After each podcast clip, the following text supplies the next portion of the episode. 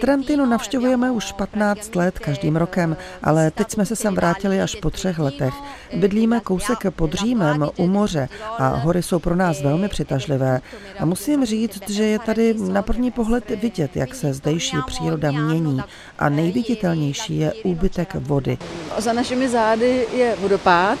Tenhle vodopád byl před lety mnohem větší a proud vody silnější a některé říčky jsou bez vody úplně. Před pár lety jsme se vypravili až k ledovci Adamelo a tehdy byl už z dálky vidět sníh. Dneska už tam není žádný. Nacházíme se v údolí Val di Genova v parku Adamelo Brenta. Violet Mazejová je geoložkou v parku Adamelo Brenta. Jehož součástí je také největší italský ledovec Adamelo, pracuje i jako průvodkyně. Jsme asi 900 metrů nad mořem.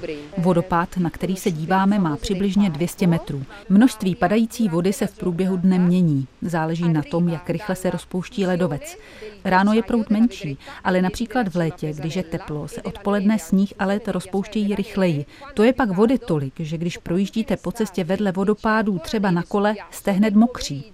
Tenhle vodopád všichni návštěvníci obdivují, ale když si uvědomíte, že je tak krásný i kvůli rozpouštějícímu se ledovci, je to smutné. Hodně o tom mluvíme s dětmi, které sem jezdí na školní exkurze. Měnící se okolní příroda je pro nás taková venkovní laboratoř. Pro správce parku Adamelo Brenta je důležité, aby turisté, kterých posledních dobou stále přibývá, přírodu ovlivňovali co možná nejméně. V hlavní sezóně, která trvá od půlky května do začátku října, sem nesmí auta. Turisté ale můžou využít malé autobusy, upozorňuje Ilária Rigatiová. Organizujeme na třistovky nejrůznějších akcí. Vždycky ale myslíme na to, aby byl jejich dopad na okolní přírodu minimální. Návštěvníkům nabízíme i průvodce, třeba geologa. V okolí je také hodně geostezek.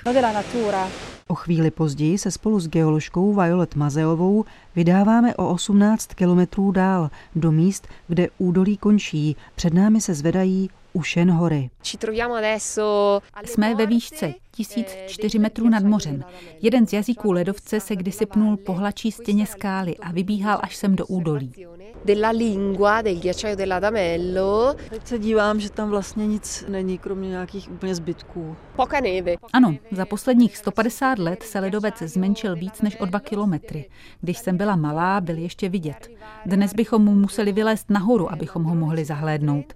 Našli bychom tam také observační centrum, které se výzkumem ledovce a tím, jak se postupně rozpouští, intenzivně zabývá. Před 150 lety tu nebyl jeden jazyk, ale dva jazyky. Jeden zleva, druhý zprava. Skoro se dotýkali. Víme to díky umělcům, kteří ledovec Adamelo vyobrazovali. V létě sem bereme rodiny s dětmi a pozorujeme, jak se spolu s rozpouštějícím ledovcem mění okolní příroda. Vidíte ten převis? To je místo, kam nejvýš ledovec dosáhl. Říká se mu loket. Na některých kopcích jsou znatelná místa, kudy kdysi tekly menší vodopády. Je to velká ztráta. Méně je i vody v řekách. Tam, kde byly dříve potřeba sněžnice, je dnes skála, na kterou potřebujete spíše lana. A na některá místa se bez ledovce nedostanete, protože se ztratila přístupová cesta. Jednou se ztratí i charakteristický zvuk ledovce. I ten je teď předmětem výzkumu.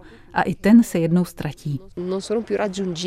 Uvědomuje si geoložka Violet Mazejová z parku Adamelo Brenta, Andrea Skalická, Český rozhlas Plus.